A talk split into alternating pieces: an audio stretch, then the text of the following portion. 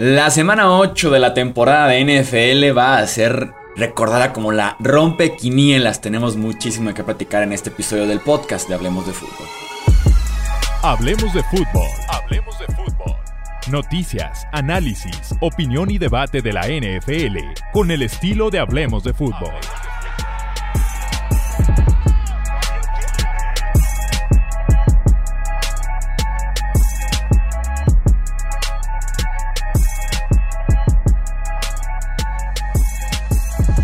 ¿Qué tal amigos? ¿Cómo están? Bienvenidos a un episodio más del podcast Hablemos de Fútbol. Yo soy Jesús Sánchez. Un placer que nos acompañen nuevamente en este episodio listos para poder repasar lo que fue la semana 8. Ya está de regreso el buen Tony Álvarez por estos rumbos. También me acompaña Alejandro Romo. Amigos, bienvenidos. Un fuerte abrazo. ¿Cómo están?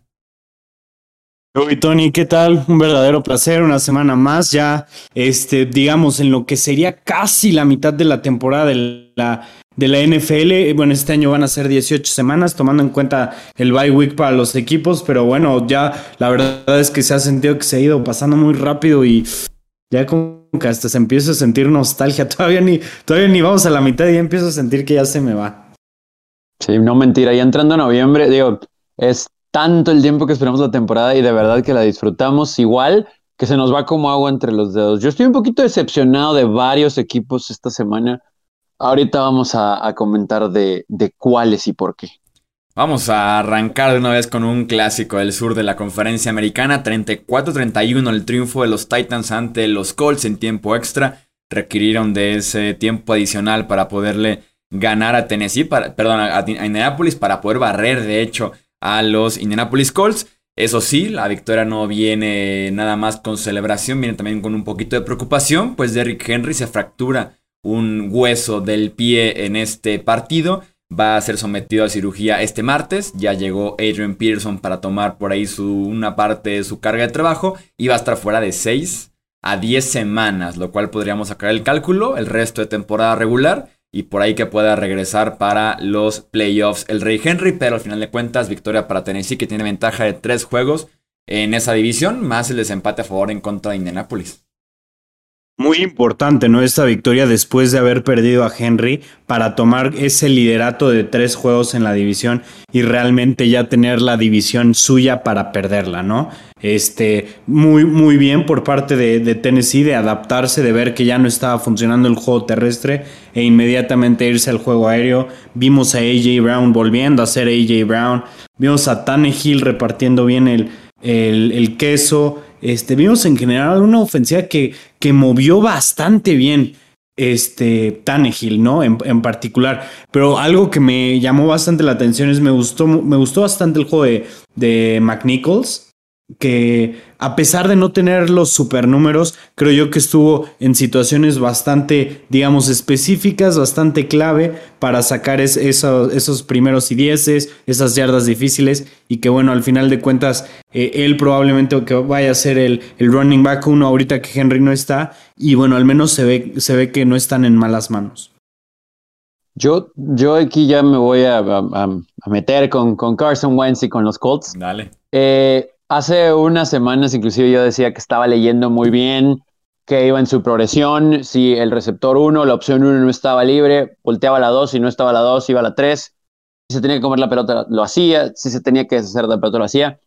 El problema con Carson Wentz, que creo que por curioso a estas alturas de su carrera que se escuche, creo que todavía su techo es alto si logra eliminar el error costoso en el juego creo que sí ha leído muy bien a las defensas. El problema es que tiene dos errores por juego que terminan costando posesión, yendo al marcador, etcétera, etcétera, etcétera. Y en general esta ofensiva de los Colts se vio impresionante en el primer cuarto y aquí viene el problema. Sobre el cierre de ese mismo de esa primera mitad en el segundo cuarto, con la oportunidad los Colts de irse inclusive vamos a decir, por 10 puntos mínimo, por dos touchdowns arriba, viene un turnover y en un abrir y cerrar de ojos empatan el juego los Titans. Y después todavía, por un mal manejo de reloj y también el mismo Carson Wentz, que por poco pierde la pelota, terminan por conformarse con un gol de campo cuando esa ofensiva, a pesar de que quedaba poco tiempo, podía dar también para un touchdown. Y bueno, sobre el cierre del juego, eh, vienen los enormes, enormes problemas con el juego empatado. Yo sé que se quiere deshacer de la pelota para evitar un safety. El problema es que ya, ya se ha hecho muy para atrás en esa jugada en específico Carson Wentz como para evitar eso. Híjole, ya no tienes fuerza en el brazo como para lanzarla así. Pues digo, no, no es bueno comerte un safety, pero evidentemente decide mal y le regala un touchdown a los Titanes. Y aún alcanza a regresar para empatar y en tiempo extra otra vez un pase forzado entre tres. Por lo bien que ha estado jugando Carson Wentz, termina decepcionando. Y estos Colts, de verdad, yo los, yo los tenía ganando este encuentro. Y más allá de lo que decías ahorita, Alex, del buen accionar de esta ofensiva de Tennessee, con un AJ Brown que se vio muy, muy, muy bien. Y bueno, Henry, que ahorita está lesionado, pero funcionó excelente. Y Tannehill hizo lo que tenía que hacer. Sí creo que los Colts entregaron este juego. Y me atrevo a decir que la división, no sé si la temporada, pero como está la AFC, y ya haber perdido dos con Tennessee. el sur ya lo entregaron a pesar de la lesión de Henry. Un comentario rapidísimo antes de que entres, Chuy. Creo yo que nunca hemos considerado, pero probablemente tengamos al James Winston 2.0 en Carson Wentz. Sí, tiene un poquito del estilo. Yo con Carson Wentz, como describo a veces su juego, es el hero ball, ¿no? El querer ser el héroe cuando no debería serlo. Mencionas a la perfección sus dos intercepciones. Sobre todo la del tiempo extra en esa triple cobertura con Kevin Byard, uno de los mejores safeties de la liga, cerrando en cobertura, no quiere lanzar para ese lado. Y tenía solos a Jonathan Taylor y a Mo Ali Cox para conseguir 7-8 yardas tal vez en lugar de 20, como era el pase que intentó. Pero era primero y 10. Muy buenas 7-8 yardas, ¿no? Ponen espacio a Taylor y que consiga el resto él. Entonces, es esas ganas de ser el héroe las que al final de cuentas sí le cuestan a, Carson Wentz. Y sí, puede estar jugando un excelente fútbol el último mes de temporada, pero esos dos errores siempre van a estar ahí pesándole cada partido, ¿no? Estamos como que esperando cada semana a ver Carson Wentz de qué forma se puede equivocar. Insisto, estaba jugando bien, pero sí es grave lo que, el error que comete en contra de Tennessee. También error de parte de Ryan Tannehill al principio, también lanza sus respectivas dos intercepciones. Creo yo que aunque el marcador no lo refleje, Jugaron bien las defensivas con esas dos intercepciones cada uno. En tiempo extra, de hecho, detenidos cuatro veces los equipos combinados, porque Tennessee después de la intercepción es detenido en cuatro jugadas, tiene que intentar un gol de campo larguísimo para ganarlo, así que las defensivas creo que jugaron bastante bien, como venían haciéndolo. Ambas, eh, una llegándole al coreback, como es la de Tennessee, otra muy sólida por tierra, como es la de Indianapolis. Y creo que también Tennessee de alguna forma se salva de una desventaja que pudo haber sido mayor temprano en el partido, una secuencia de muchísima suerte para Tennessee en la que Ryan Tannehill lanza una intercepción a Taekwon Lewis, el línea defensivo de los Colts. En el regreso se lesiona gravemente la rodilla por el resto de la temporada. Fumble en esa misma jugada, lo recupera Tennessee y en lugar de Indianapolis arrancar en medio campo buscando hacer esto otra vez de dos posesiones, Siguiente jugada aparece nuestro AJ Brown de oro, 57 yardas hasta el touchdown. Entonces, vaya suerte de Tennessee en esa secuencia. Y sí, la ventaja de tres partidos en la división, al final de cuentas, lo decía el domingo por la noche, curiosamente en el directo que hacemos para miembros en YouTube, en el que está salvo siempre y cuando no hay alguna lesión grave. Y tenemos el caso de Henry. Eh, pero le debe alcanzar tal a Tennessee con esa buena defensiva y con Tannehill y AJ Brown. Porque Julio Jones ahorita es una incógnita. Es la misma que, la temporada pasada. De hecho, la, mismita lesión que tuvo eh, Julio Jones. Y fue exactamente la misma circunstancia. Eh, dos partidos fuera para Julio con, con una, una, lesión. Me parece que está en el tendón de la corva, ¿no? Sí. Ok. Y dicen, ok, después de dos juegos lo vamos a calar. Se relesiona y son otros cuatro juegos ahora. Y fue exactamente la, la misma situación de, la temporada pasada y al parecer se va a repetir. Julio Jones es un excelente jugador, pero es un, es un, es un receptor que tiene muchos problemas de salud. Y si ya sabes a lo que te expones con su tendón de la corva, que es algo que lo ha molestado desde que está en la NFL, yo creo que fue muy irresponsable de parte de los Titans este, jugarlo así. Entonces, yo creo que Tennessee tiene que comprar ahora en la, en la, ¿cómo se llama? En,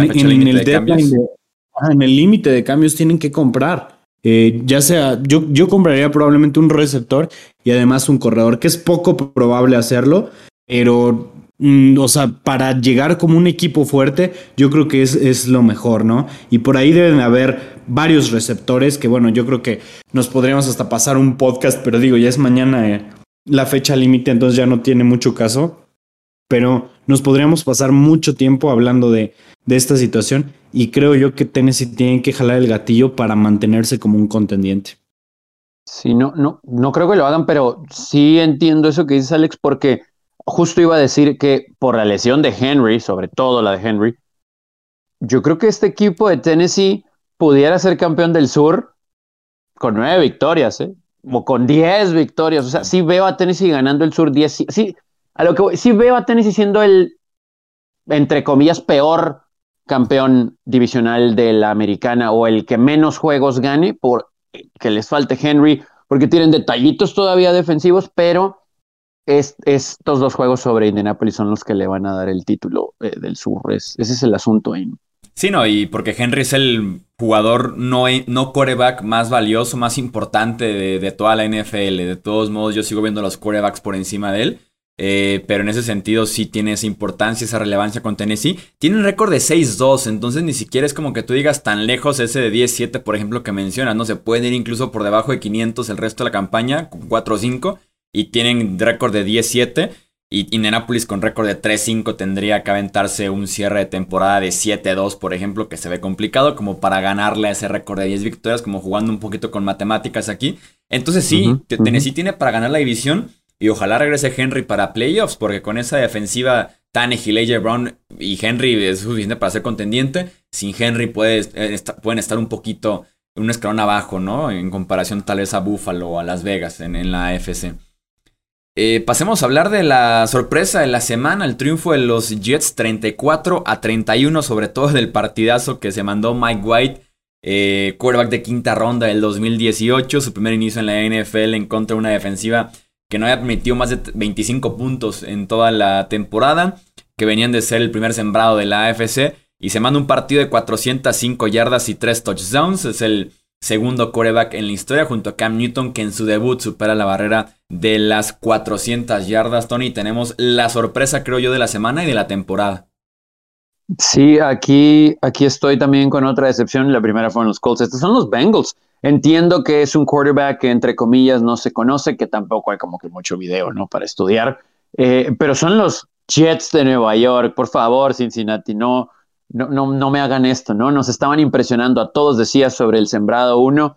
Es, es algo preocupante la forma en que creo que le dan muchas oportunidades a los Jets. Eh, Joe Burrow tuvo un juego, digo, si nos vamos a las estadísticas como tal, pues ok, vamos a decir que Joe Burrow tuvo un juego bueno, eh, 21-34, 259 yardas, 3 touchdowns. Pero es curioso cómo esa última intercepción, en esa secuencia en los últimos cuatro minutos y medio del juego aproximadamente, en donde Cincinnati parecía que iba a cerrarlo, estaban ganando por dos posiciones, permiten muy rápido un touchdown y después en un pase pantalla, pues Joe Burrow pues, pues, su pase la verdad es que no, no fue nada bueno, lo termina interceptando. Inclusive rápido vuelve a anotar el equipo de Jets y consigue, ahora todo el mundo tiene una especie de Philly Special, ¿no? Ahora todo el mundo tiene una de esas. Eh, y bueno, consiguen la conversión de dos puntos. Sí le tenemos que dar crédito a White, le tenemos que dar crédito a Salem, pero ah, para mí sí me decepcionó Cincinnati, sobre todo la ofensiva al momento de cerrar el juego. Cualquiera me puede decir, bueno, estás hablando de las dos posiciones al final, la defensa, pero creo que la ofensiva terminó por comprometer a su defensa durante todo el juego. Sí, la secuencia que mencionas aquí en numeritos es de Cincinnati tiene ventaja justamente de 11 puntos con 7 minutos por jugar en el cuarto cuarto, uno diría se acabó, ¿no? Y si los Jets en 3 minutos, 12 jugadas, 90 yardas, en contra de una muy buena defensiva, terminan en touchdown, se ponen 31-26 en efecto, la primera jugada Burrow interceptado. Y a la segunda jugada viene ese touchdown con conversión después en el Philly Special, en el Jets Special. Y se ponen 34-31 en ese cierre. Que Cincinnati no tenía por qué estar en esa posición, aún así sufriendo en el último cuarto. Y Romo, lo que le pedimos a los Bengals en la previa que era terminen ese buen momentum, le ganaron a los Ravens, no pierdan en contra de los Jets y fue justamente lo que vinieron a hacer. Justamente iba a mencionar eso, ¿no?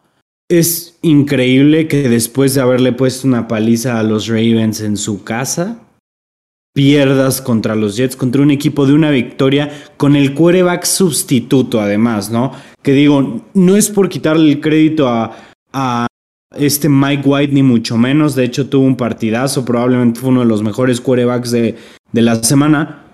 Pero ¿cómo es posible que te pase eso? O sea, simplemente los Bengals dieron un paso adelante y después dieron dos pasos atrás perdiendo contra los Jets. Y sí sé que hubo un pésimo call que les arruinó, o sea, que, que ya les arruinó el final del partido, que probablemente hubieran podido cerrarlo. Pero son los Jets de Nueva York. La semana pasada les clavaron 51 puntos, un equipo que iba con récord negativo.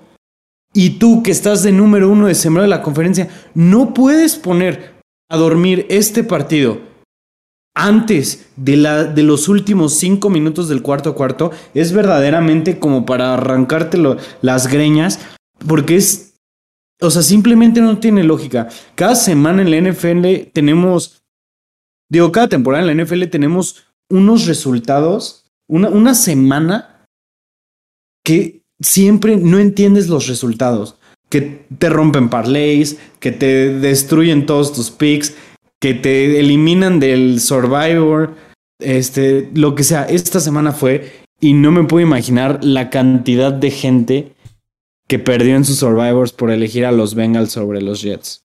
Sí, yo juego en un Survivor en el que quedamos, en el de 400 se quedábamos ya nada más 100 y 62 se fueron con los Cincinnati Bengals en la, en la semana. Muchísimo crédito para lo que hicieron los New York Jets. Otro momento clave ya nada más para cerrar. Hay una intercepción que lanza Mike White eh, en este partido.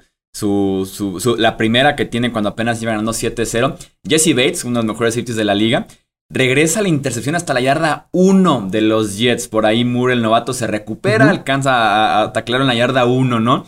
Resulta que fue clave porque en esa misma posición desde la yarda 1, los Bengals intentan correr en primera, menos una yarda. Corren en segunda y gol, menos una yarda. En tercera, pase incompleto de Joe Burrow. Y en cuarta y gol desde la yarda 3, capturado Joe Burrow. Entonces no consiguen puntos de una intercepción que se deja en la yarda 1 y que bien pudo haber sido pick 6. Pero al final de cuentas, el esfuerzo y la dedicación llevó a, Moore a poder hacer ese tacleo. Son los pequeños detalles a veces, ¿no? Son los pequeños detalles. y eso fue temprano en el juego, pero pero de todos modos, cuando sacamos cuentas al final, eh, que, hubiera sido, digo, también podemos decir que la decisión de jugártela en cuarta, etcétera, pero también en Nueva York contra los Jets, pues uno piensa que pues puedes jugártela contra ellos, pero resulta que no la conviertes y ve lo que pasa. Vamos a hablar del partido en el SoFi Stadium, la victoria de los Pats 27 a 24 ante los Chargers de Los Ángeles. Estuviste ahí presente, Tony, así que Platícanos de cómo se vivió ese partido, tanto la parte analítica, la parte del encuentro y también el ambiente, cómo es que se vivió ahí en el SoFi Stadium. Voy a arrancar rápido con el ambiente. fue una muy, muy, muy buena entrada. Eh, debo de admitir, yo creo que sí estaba, voy a ser muy, muy buena onda a lo mejor con los aficionados de los Chargers, incluyéndome. 50 y 50 eh, en aficionados. Había muchísimos fans de, de los Patriotas Evidentemente, varios, por no decir todos, con jerseys de Tom Brady, pero es bueno saber que hay mucho aficionado de los Patriotas de, toda la vida, ¿no? Había gente con jerseys de Teddy Bruschi, de Teddy Glenn, de Drew Bledsoe, de Ben Coates. Entonces, en, cuanto al ambiente, la verdad sí fue algo muy, muy agradable. Eh, obviamente la guerra, ¿no? En, en, el graderío, cuando anotaba uno o alguien hacía una jugada o el otro, se escuchaba y eh, por ese sentido, por ese lado, la verdad es que sí fue, fue algo muy, muy agradable. En el juego como tal es otra excepción los Chargers. Después de que uno pensaría que iban a corregir cosas de lo que sucedió ante Baltimore en su semana de descanso, hay muchos detalles aquí por pulir. Evidentemente el tacleo es muy, muy malo y me voy a poner muy exigente con el equipo de Brandon Staley. Yo creo que los Patriotas tuvieron que haber anotado más puntos y cerrado este juego desde antes. Hay un momento sobre el cierre de la primera mitad y el tercer cuarto donde los Chargers no pueden mover la bola, más allá del inicio rápido, etcétera. Pero los Chargers detienen, entre comillas, a los Patriots en cuarta y gol. En la siguiente posesión, nada. y luego viene un fumble provocado eh, por Derwin James y da la impresión de que los Patriots pudieron anotar sencillo, sencillo, por lo menos una anotación y un gol de campo. Y me remonto al cierre de la primera mitad también con los field goals que consiguen. Creo que Bill Belichick, que tal vez estoy ofendiendo a Bill Belichick, pero maneja muy mal el reloj en esa última posesión. Da la impresión de que... ¿no? Que no pierde con dos o tres eh, en la bolsa y pierde 15 segundos, sí. Sí, Era, era, como para avanzar más y digo, tal vez hubiera sido un gol de campo al final de todos modos, pero sí pudieron haber avanzado más. Pero es Bill Belichick, le tengo que reconocer evidentemente también sobre el cierre, que pierden un timeout por un desafío de un posible safety que acá entre nos, eh, para mí, ¿Quién sabe por qué lo holding adentro. No, pero quién sabe por qué lo retó. Yo, yo digo porque el, holding lo marcaron a Matt Failer, el guardia, no al tackle derecho. Entonces, como que estaba reclamando el hecho de que el tackle derecho había cometido también holding, lo cual no puede retar. Entonces, estuvo medio extraño ese reto. Sí era, era safety, eh, pero no estaba para retarse. Sí, y bueno, ya, ya después. Eh, no, no fue en esa posición, ¿verdad? Donde vino Adrian Phillips a, a cerrar el partido. Pero bueno, fue el, fue el, pick six ahí, después de eso. ¿Ah, es el first down y luego viene el pick six, que también no, no entiendo ahí Justin Herbert y Cook.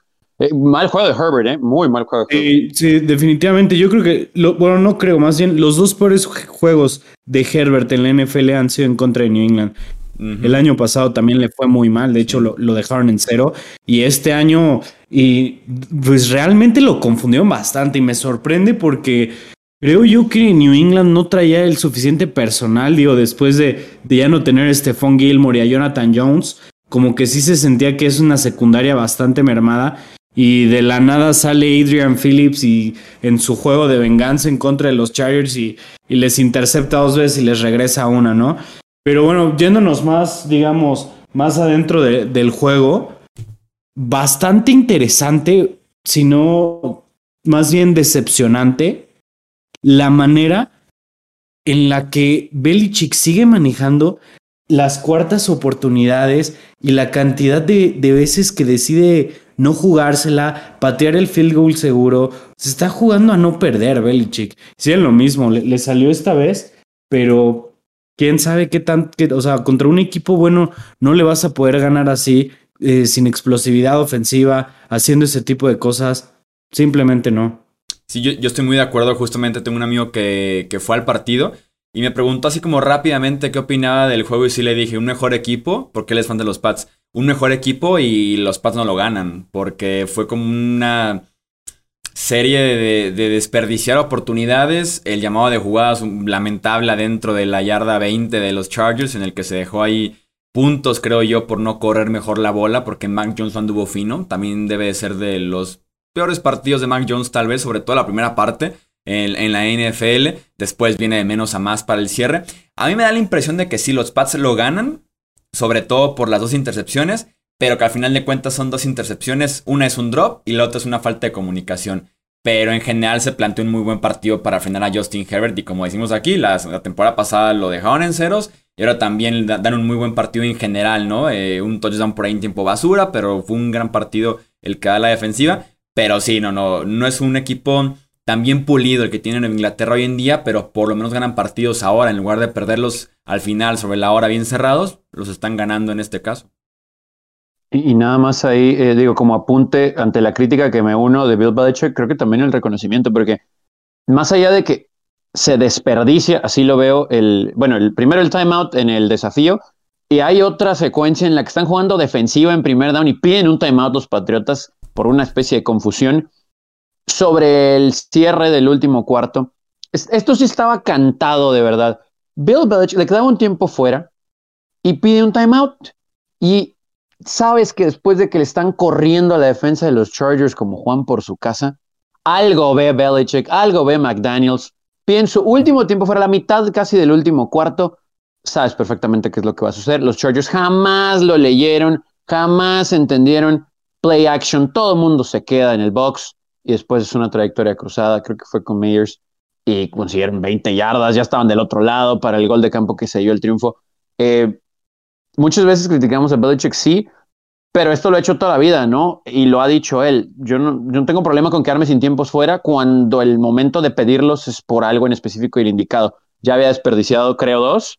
El más importante era el último y le salió para una jugada grande para después hacer el gol de campo para sellar el triunfo. Sí, también se mandan una gran serie ofensiva ahí al final, ¿eh? de 15 jugadas, 7 minutos para ya ni siquiera darle la oportunidad a Herbert. En ese sentido, la ofensiva reacciona, por eso digo, viene de menos a más. Muy disciplinado, quedándose adentro del campo, buen llamado de jugadas después de una primera parte, creo yo, un poquito rocosa por parte de Nueva Inglaterra.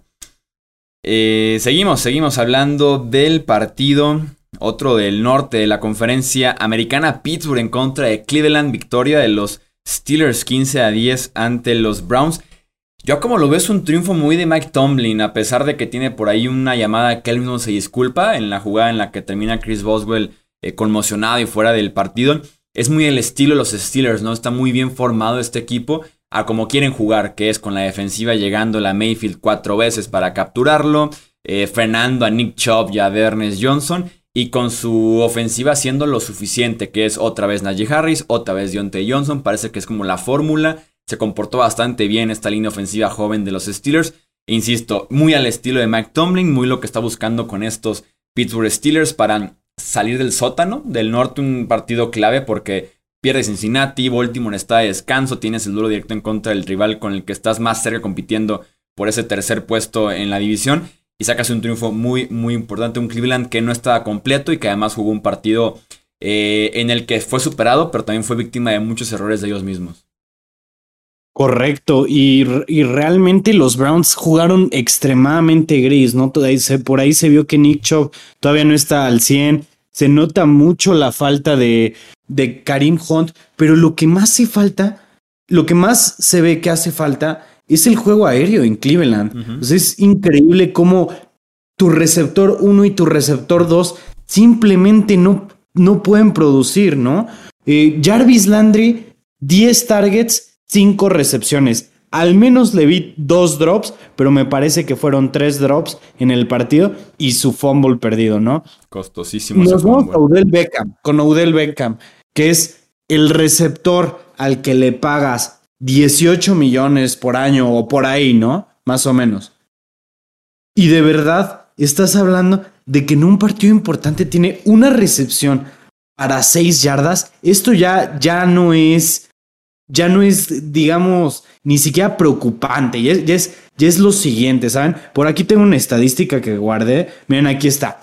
Odell Beckham en, los ranks actuales es el, es el receptor número 150 en recepciones por target, el 138 en recepciones por ruta corrida, el 136 en yardas después de la recepción.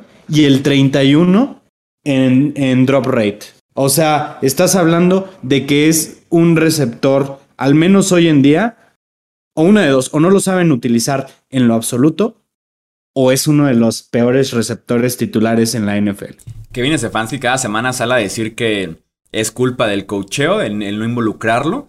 Eh, sí tenemos partidos muy malitos. Entiendo que viene de lesión de rodilla, entiendo que está incluso lesionado actualmente el hombro, pero tenemos ya muestra de otros partidos en los que está sano en años anteriores y que la ofensiva incluso aquí decíamos, ¿no? Que caminaba mejor sin Beckham que con Beckham. Y si este partido es completamente decepcionante.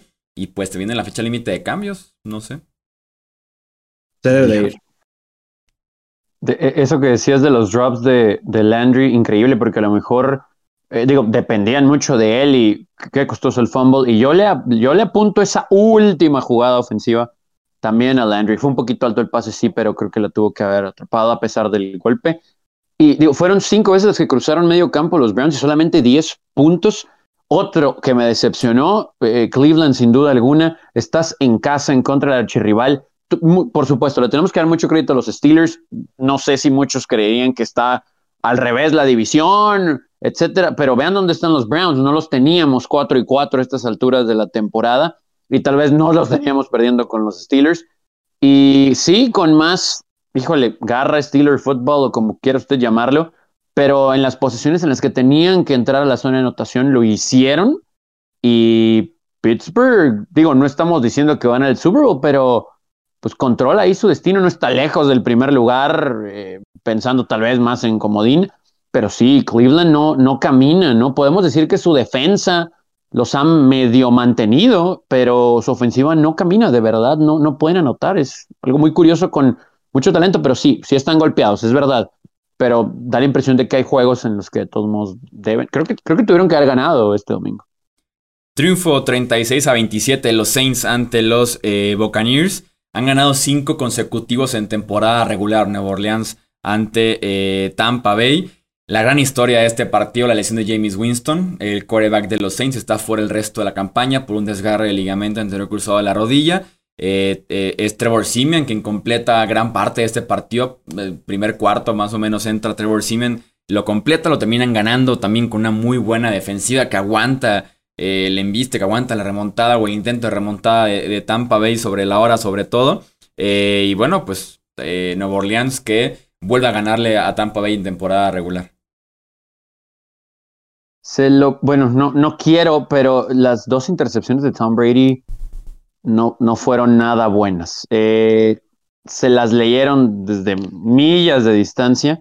Estaba muy telegrafiada sus pasos. No estoy diciendo que perdieron por culpa de Tom Brady, pero cuando empiezas a evaluar y, terminas por involucrar a Trevor Simeon como el quarterback que lideró el triunfo, sí, claro, con cámara ahí y obviamente una defensa de Nueva Orleans que detuvo cuando tuvo que hacerlo, etcétera. Pero así como aplaudimos la capacidad de reacción de Tampa Bay cuando estaban abajo por dos posesiones y se acercaron a dos puntos en un abrir y cerrar de ojos, creo que no fueron los mejores momentos de Tom Brady. Tal vez estoy siendo un poquito injusto. Tienen su número, ¿eh? cuando vemos creo yo que tienes. ahí, te, va la estadística para, para complementar lo que, lo que dices nada más rápido sobre Tom Brady. Desde que llegó a Tampa Bay, en contra de cualquier rival que no sea Nueva Orleans, Tom Brady lanza intercepción cada 83 intentos de pase en promedio. En contra de los Saints, desde que llegó a Tampa Bay, o sea, cuatro partidos, cada 16 pases lanza intercepción. Tienen su número. Que también los Saints parece que juegan que este es su Super Bowl. Y es la realidad. Eso sí. Eh, parece que este es, es a lo más que aspiran porque sí, te dan este juegazo, pero también hace unas semanas te perdieron contra los Giants, ¿no? Y no me sorprendería que pierdan contra un rival gris y que les hagan 35 puntos, porque así más o menos se han visto los Saints. Y lo que dice Tony es muy cierto, no fue el mejor partido de Tom Brady, definitivamente. En el pick six que le hicieron al final del partido, una jugada antes le debieron haber interceptado también que no sé, con que eso de repente le pasa a Brady que simplemente se bloquea y ya simplemente no, este, no, no sale a, ganar el partido, a, terminar el partido, pero digamos, los, los, el segundo, el tercero y la mitad del cuarto cuarto los jugó de una manera muy, pero muy buena, pero como lo dicen, ¿no? Los Saints tienen el, el número de Tom Brady y es, y es la realidad, es en este partido es cuando juegan a darlo absolutamente todo. Y pues si salen así de inspirados, así de motivados y determinados para ganar, son uno de los mejores equipos en, este tipo de circunstancias. La cuestión es que no, no tienen esa consistencia en, en, en, el resto de la temporada. Pero yo aquí lo que creo que fue el verdadero problema de este partido fueron la cantidad de castigos que hizo hizo Tampa Bay y sobre todo en situaciones muy importantes. 10 castigos, 99 yardas para Tampa Bay. Eso ya, ya es demasiado. En, cambio, en el otro lado nos vamos con, con los Saints que tuvieron dos castigos para 10 yardas. Por ahí siento que sí estuvo un poco tendencioso porque yo no creo que, que los Saints nada más hayan hecho dos castigos en todo el partido, pero al menos eso fue lo que marcaron, ¿no? Entonces, por ahí está también esa onda, pero los Saints ganaron legal. Los, los Bucks se dispararon en el pie y Tom Brady no pudo hacer el comeback. Y tal vez la parte de los castigos coincide con un punto que yo quería tocar rápidamente, que es la de Sean Payton, que es un equipo que, que normalmente juega mejor al nivel que al talento que tienen en su nivel superior en ese sentido, semana a semana. Y Sean Payton ha ganado partidos en las últimas tres temporadas con Drew Brees, Teddy Bridgewater, Tyson Hill, James Winston y recientemente Trevor Simeon. Así de bueno es como head coach. ¿A quién iba a decir que también en este punto de la temporada, cuando estábamos muy con la incertidumbre de quién sería el elegido, pero que todos nos decantábamos por, por Winston, que ahora iban a estar extrañando a Taysom Hill de alguna forma, eh, los Saints, y bueno, obviamente también a Winston. Es verdad lo que decías, Alex, ahorita tal vez van a tener que depender muchísimo más de su defensa y evidentemente de lo que les pueda dar Alvin Kamara, porque nada más se le va a cargar más la mano. Ronda rápida para cerrar con la semana 8, triunfo 20-16 de los Cowboys sobre los Vikings. Kellen Moore plantea un gran partido para Cooper Rush, que termina iniciando este encuentro como coreback de los Cowboys. Es frustrante lo de los Vikings y Mike Zimmer, la forma en la que llevaban el cierre del segundo cuarto, en el que optan por no pedir tiempo fuera, y al final de cuentas se quedan con ese tiempo fuera en la bolsa, cuando el reloj llega a 0 segundos. Se repite la horrible serie ofensiva al final del partido, ahora en el último cuarto, en el que también ya no había tiempos fuera, en el que el manejo del reloj es espantoso, la serie ofensiva realmente no camina nada y se consume todo el tiempo. Además de que Mike Zimmer regala 5 yardas en una jugada clave como fuese tercera y 11 cuando estaban a una jugada de frenar a los Cowboys, de empatar el partido, juego nuevo para el cuarto cuarto, para el tiempo extra incluso y Maxi me regala 5 yardas por pedir tiempos fuera consecutivos, lo cual se considera eh, un retraso de juego. En general no deben ni siquiera haber pelado a Maximer, como si le hicieron caso, retraso de juego, 5 yardas para Dallas y convierten en esa tercera y 11. Entonces así de malo fue ese manejo del reloj y el partido, sobre todo al final para Minnesota, clásico ya de Maximer. Y tengo, creo que es el dato más inútil e irrelevante, pero quiero compartirlo en este podcast ese touchdown de Cooper Rush a Mari Cooper eh, para el cierre del partido con el que ganan los Cowboys es el primer touchdown coreback wide receiver en la historia de la NFL en el que el nombre del coreback es exactamente el mismo que el apellido del receptor. Les dije que estaba inútil. Y, espérate, además tienen, eh, eh, también tienen el, el, apellido del receptor es el, el apellido del quarterback es el primer nombre del, receptor que cacha, ¿no? El, año pasado lo hicieron eso con Andy Dalton y Dalton Schultz recibiendo el touchdown. Fíjate, todos ha pasado eso en la NFL y ambas en los Cowboys y ambas en los últimos dos años. Qué cosa tan más curiosa. Sí, no, sí, sí estaba, sí está irrelevante. Eh, vamos con el triunfo en el Monday Night Tony 20 a 17 de Kansas City sobre los Giants. Esto me toca a mí. Este, ah, dale, dale, sí es cierto. Este, Alex, te lo dejo.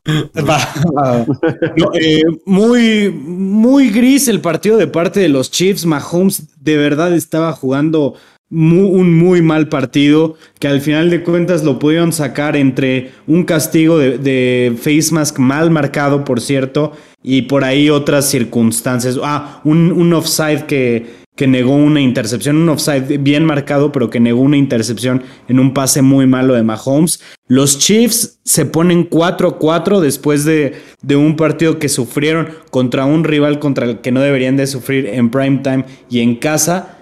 Ganan, pero sin embargo esta victoria deja un sabor a derrota por lo mal que se ha visto esa ofensiva. Hoy hasta Travis Kelsey fumbleó, eh, Patrick Mahomes fumbleó, la, pudieron recuperar, este, la pudieron recuperar sus compañeros, pero otra intercepción más por un pase extremadamente duro lanzado a corta distancia y una intercepción que, debió haber tenido que, que un offside se la quitó.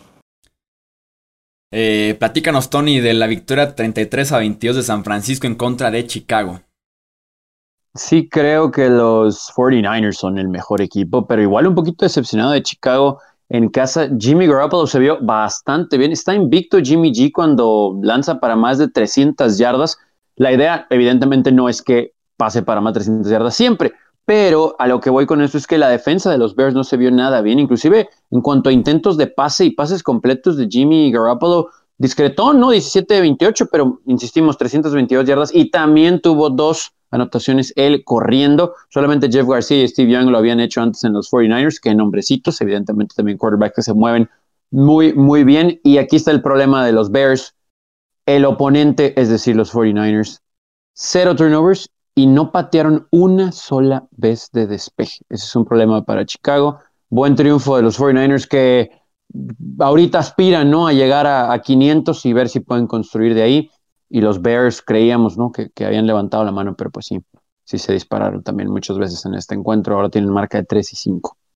Triunfo 19 a 13 de los Panthers ante los Falcons. Por fin rompen esa racha de cuatro caídas consecutivas que tenían en Carolina. Shaq Thompson regresa y hace gran diferencia en este eh, partido a la defensiva. Un, encuentro feísimo por parte de Matt Ryan. Venía de hilar por ahí tres buenos juegos. En este se cae pero feo.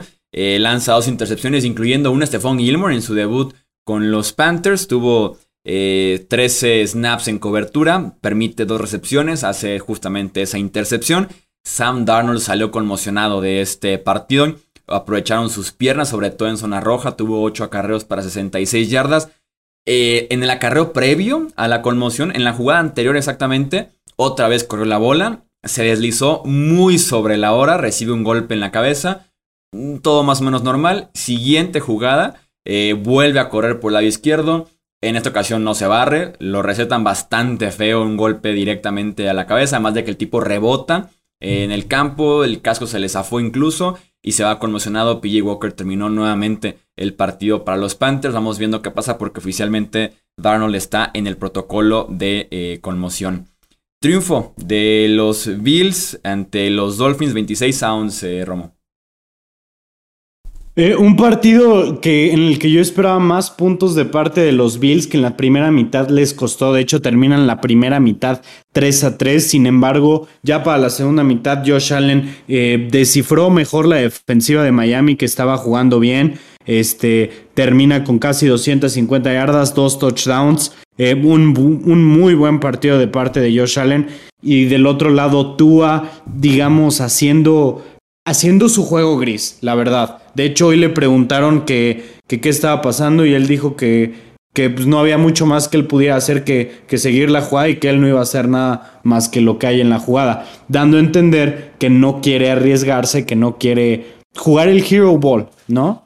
O sea, que, que muchas veces funciona, muchas veces no, pero evidentemente tú, a, al menos por lo que se está viendo, eh, pinta para ser un game manager, ¿no? Y esta ya es la séptima derrota de, de Miami al hilo y no dudaría que este Brian Flores ya esté en el hot seat. Paliza de Filadelfia 44 a 6 ante Detroit, Tony. Los Eagles no anotaban más de 40 puntos desde el Super Bowl que le ganaron a Tom Brady y a los Patriotas. Digo, hace ratito de, de eso. Es curioso, nuestro equipo de Filadelfia eh, no, no llegó a las 120 yardas por aire, pero ¿qué tal el juego terrestre en contra de esta muy mala defensa de Detroit? Nada más para ponerlo en perspectiva, Jalen Hurts, 71 yardas, Post Scott, 60, 57 de Jordan Howard, 27 de Kenneth Gainwell y Jalen Rieger pues tuvo dos acarros para 21 yardas. El target favorito de Hurts fue Dallas Goddard con 6 recepciones y 72 yardas. Fue suficiente para que este equipo apaleara a los Leones que llevan siete juegos seguidos con menos de 20 puntos. De verdad les digo, van que vuelan para 0-17. Sí, van, van 0-8 y a semana de descanso ahorita, dime. Oye, y ahora sí ni, damos la cara, ¿verdad? Que, que lo pusimos como que probable upset. Bueno, los dos elegimos a Detroit, sí, no, son el mejor equipo 0-7 de la, de, de, la historia. Este, vienen de darle un muy buen partido a los Rams. cuando no vienes, Tony, pasan cosas extrañas aquí en el podcast. no, pero Está que vengo de azul, pero pues no es de los Lions. Faltó que vinieras para que pusieras orden y, evitaras que nos fuéramos los dos con los Lions creyendo que le ganaban a Filadelfia. Con razón vienen de verde los dos hoy, ¿no? Es como pidiendo perdón, más o menos. Sí, si tú das Es nuestra forma de pedirle perdón a, los Eagles. Este, otra, otra paliza fue la de los Rams ante los Texans, 38-22. El partido realmente estaba 38-0, entrando al último cuarto, antes de que Houston maquillara un poquito el marcador. Ojo porque la línea estaba en 16.5, entonces eh, Houston cubrió con esos 22 puntos en el último cuarto. A los, a los, que les encanta la carrera por el MVP, Matthew Stafford creo que pudiera estar liderando actualmente. Tiene un partidazo en contra de los Texans. En pases de 10 o más yardas, 8 de 11, 223 yardas, o sea, puro bombazo. Y un touchdown en ese tipo de pases. Incluso bajo presión, 7 de 12, 55 yardas, 2 touchdowns. No hubo forma de que lo detuvieran. Una gran estadística ese Cooper Cup. Es el único jugador en la historia de la era del Super Bowl que en los primeros ocho partidos de una temporada tiene más de 900 yardas recibiendo y más de 10 touchdowns recibiendo. Enmarca lo que ha sido una temporadota por parte de Cooper Cup ahí en Los Ángeles. Eh, La paliza también de los Seahawks, eh, Romo ante los Jaguars 31-7. Un partido que Seattle dominó de principio a fin, definitivamente. Eh, vimos a Trevor Lawrence expuesto una vez más, intercepción fea que se volvió a llevar, pero también vimos la historia de, de lo que ha sido su temporada, mala protección, eh, muchos drops además y una defensiva que bueno, no pudo parar a Gino Smith y compañía, ¿no? Eh, los Seahawks se ven como una, una defensiva bastante mejorada, han estado, han estado mm, eh, mejor en las últimas semanas definitivamente y bueno, en, en este partido vi algo que creo que nunca antes había visto que era que una patada corta la regresaron a touchdown. Y e, esa jugada me gustó bastante. Recuerdo una vez en, playoffs de Jets New England que, que los Jets eh, eliminaron a, a, los Patriots, me parece que fue en el 2012. Eh, recuerdo a Antonio Cromarty recuperar una y regresar una muy cerca del touchdown, pero nunca había visto una, una que termine en touchdown y, y bueno, creo, creo yo que ha sido la primera vez o, o al menos la primera en mucho tiempo. Sí, yo me acuerdo por ahí, creo que una de Dallas, si mal no recuerdo, en temporada regular hace relativamente poco, unos 4 o 5 años, pero así es una jugada súper eh, extraña y pues bueno, parte de la paliza. Y cerramos ya con la victoria de los Broncos, eh, Tony 17 a 10 ante el fútbol team. Qué jueguito. Al principio parecía que nadie quería anotar puntos y al final parecía que nadie quería hacer por ganar. Eh, terminó siendo los touchdowns de Melvin Gordon los que determinaron el rumbo del juego, uno por tierra y uno por aire, pero por poco y les cuesta a los Broncos sobre el cierre cuando ya iban a terminar con el reloj, quedan 22 segundos después de haberlos detenido en cuarta y gol. Un fumble de Gordon le vuelve a dar la pelota a Heineke y compañía. Tampoco quiero ser malanda con Taylor Heineke, pero no es como que asusta mucho. Y hay talento en este equipo de Washington, pero, pero no termina por moverse, no, no hace clic. Eh, el fútbol team en contra de equipos fuera de su propia división entre el año pasado y este, 4 y 13. Y Terry B, 70% en el, en el porcentaje de pases completos, 19-27. Así que pues un buen juego para, para él en específico y el juego terrestre de los Broncos a pesar de los pocos puntos. La pregunta es, con un récord de 500, ¿podrán competir en el oeste sin Von Miller? Sí, no, pues de alguna forma ya medio lanzaron la toalla blanca. Eh, Von Miller cambiado justamente a los Rams, como, como mencionas, a cambio de una segunda y una tercera ronda. Van a pagar gran parte del sueldo. Pero creo yo que al despedirse Von Miller están de alguna forma reconociendo que se viene la reconstrucción, se viene la búsqueda por el coreback y que no aspiran a mucho esa temporada. Sí, de acuerdo. Precisamente.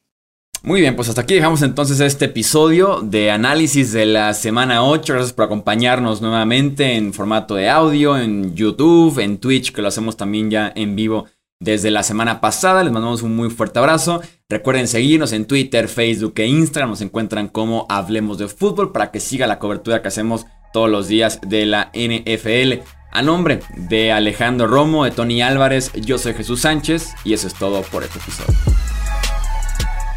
Gracias por escuchar el podcast de Hablemos de Fútbol. Para más, no olvides seguirnos en redes sociales y visitar hablemosdefutbol.com.